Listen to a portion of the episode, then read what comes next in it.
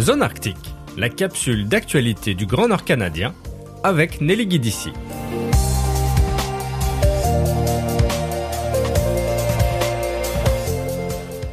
Les origines autochtones de l'artiste Buffy Sainte-Marie ont été remises en question par trois journalistes de CBC. Dans un reportage appelé Who is the real Buffy Sainte-Marie, publié le 27 octobre 2023, ces trois journalistes, qui sont Geoff Leo, Roxana Voloshin et Linda Guerriero, ont mené près d'un an d'enquête et pointent les contradictions des différentes déclarations de l'artiste. Buffy Sainte-Marie aurait déclaré être à la fois Cree, Micmac ou encore Algonquin lors de différentes entrevues données à des magazines dans les années 1960, alors que sa carrière musicale prenait son envol. Dans une déclaration publique sur sa page Facebook, l'artiste a réaffirmé son identité autochtone et a rappelé qu'elle a été adoptée en tant que jeune adulte par Émile Piapo et Clara Starblanket, qui sont membres de la Première Nation Piapo en Saskatchewan. Elle a notamment expliqué qu'elle était fière de son identité autochtone américaine et qu'elle entretenait des liens profonds avec le Canada et sa famille adoptive. Sur le site internet de l'artiste, dans la section biographie, Buffy Sainte-Marie indique être née en 1941 dans la réserve de la Première Nation Piapo en Saskatchewan et avoir été enlevée à ses parents biologiques alors qu'elle était bébé. Elle aurait été adoptée par un couple visiblement blanc et a grandi aux États-Unis, dans le Maine notamment. Il est ici fait référence à la rafle des années 60.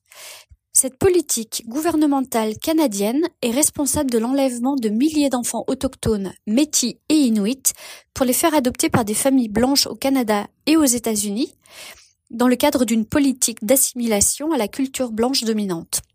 Cependant, cette politique, qui a quand même touché plus de 22 000 enfants, a débuté dans les années 1950 et a duré jusque dans les années 1980, soit près de dix ans après la naissance de l'artiste. Ces révélations ont soulevé des réactions très ambivalentes. Par exemple, le journaliste et producteur métis au sein du média autochtone APTN, Denis Ward, a fait part de son incompréhension et a demandé à CBC que l'article soit retiré de leur plateforme numérique.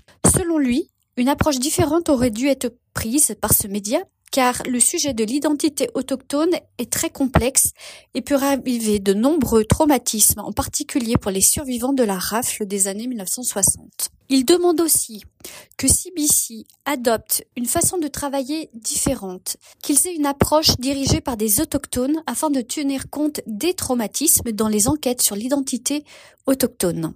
De son côté, le collectif féminin autochtone Indigenous Women Collective rappelle que prétendre à une fausse identité autochtone est un acte de violence coloniale qui engendre des souffrances et des divisions au sein même des communautés autochtones. Pour les membres de ce collectif, le fait d'être adopté à l'âge adulte par une famille autochtone n'octroie pas le droit de parler au nom de ce peuple. S'approprier le traumatisme intergénérationnel autochtone est intolérable selon le collectif et constitue un acte de violence coloniale. C'est en tout cas ce qu'a déclaré l'organisme le 29 octobre 2023 sur X, anciennement Twitter. Ce même organisme a également demandé au conseil d'administration de l'Académie canadienne des arts et des sciences de l'enregistrement, qui remet chaque année les prix Juno pour la musique, de retirer la récompense qui a été octroyée à Buffy Sainte-Marie en 2018 pour le meilleur album autochtone de l'année. Toujours selon ce collectif, d'autres jeunes artistes très talentueux et autochtones étaient finalistes dans cette catégorie cette année-là, et notamment la chanteuse et compositrice Inuk Kelly Fraser, qui est malheureusement décédée de façon tragique un an plus tard. Le collectif demande à ce que l'Académie revoie sa façon de travailler et explore dans le cadre de cette affaire les moyens de réparer le tort passé.